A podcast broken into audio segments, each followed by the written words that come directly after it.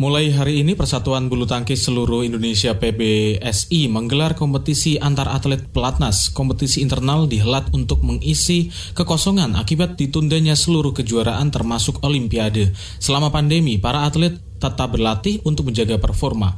Merawat tradisi emas tetap menjadi target tertinggi para kandidat Olimpian. Simak laporan tim KBR yang dibacakan Astri Yuana Sari.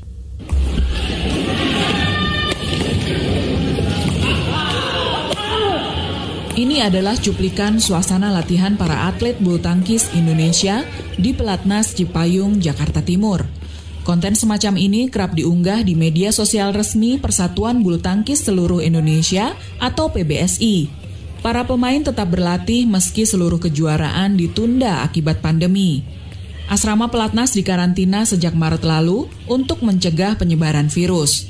Pemain tunggal putra Indonesia Jonathan Christie setelah pertandingan All England terakhir sampai saat ini belum ada kepastian lagi untuk kapan dimulainya pertandingan reguler seperti biasa. Tetapi untuk sementara kita di Pemusatan Latihan Nasional Bulu Tangkis PBSI itu mengadakan untuk area lockdown di asrama ini. Nggak ada yang boleh masuk dan nggak ada yang boleh keluar. Jojo demikian ia akrab dipanggil belum pernah pulang ke rumah selama masa wabah. Asrama menerapkan aturan keluar masuk wilayah dengan sangat ketat. Kalaupun memang ada yang boleh masuk, itu tuh cuma sampai di pos satpam. Jojo merupakan atlet andalan sektor tunggal putra setelah Anthony Ginting.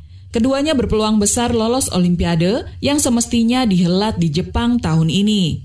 Namun pandemi memaksa kejuaraan bergengsi itu ditunda hingga tahun depan. Sampai sekarang belum ada sinyal kompetisi internasional bakal kembali bergulir.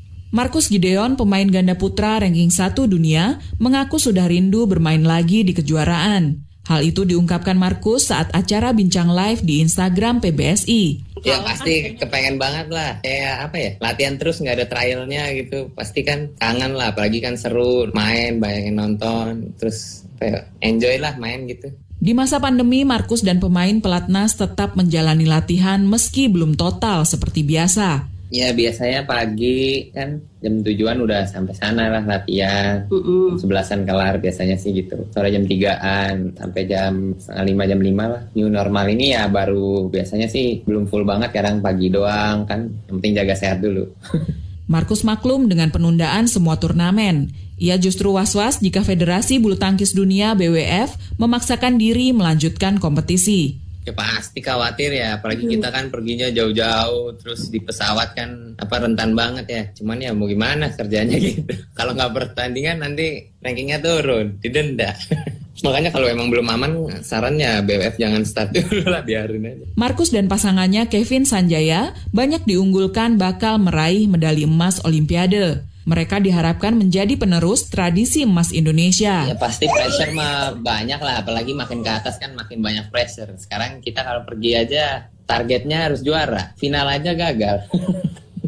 ya dinikmatin lakuin yang terbaik aja. Namun memburu emas Olimpiade bukan perkara mudah bagi Markus Kevin.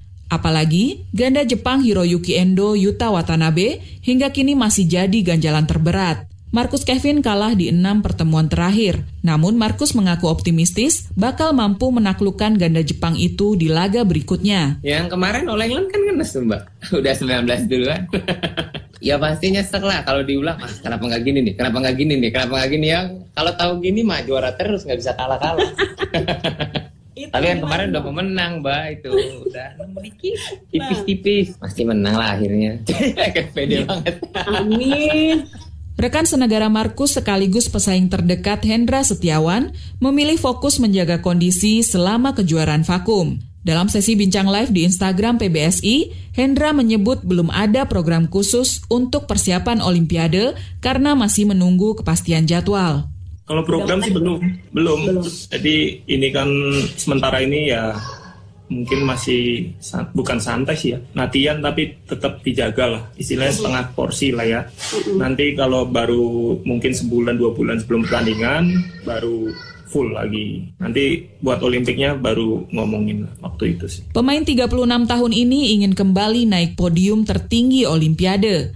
Hendra pernah merebut emas Olimpiade Beijing 2008 silam kala berduet dengan Markis Kido.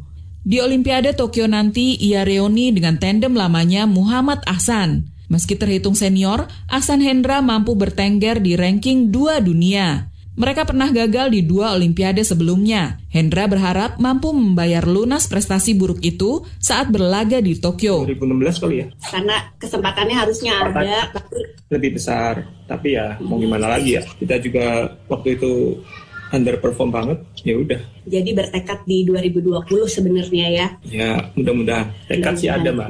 Ya, Yang penting bawa pulang medali. Demikian laporan tim KBR, saya Astri Yuwanasari.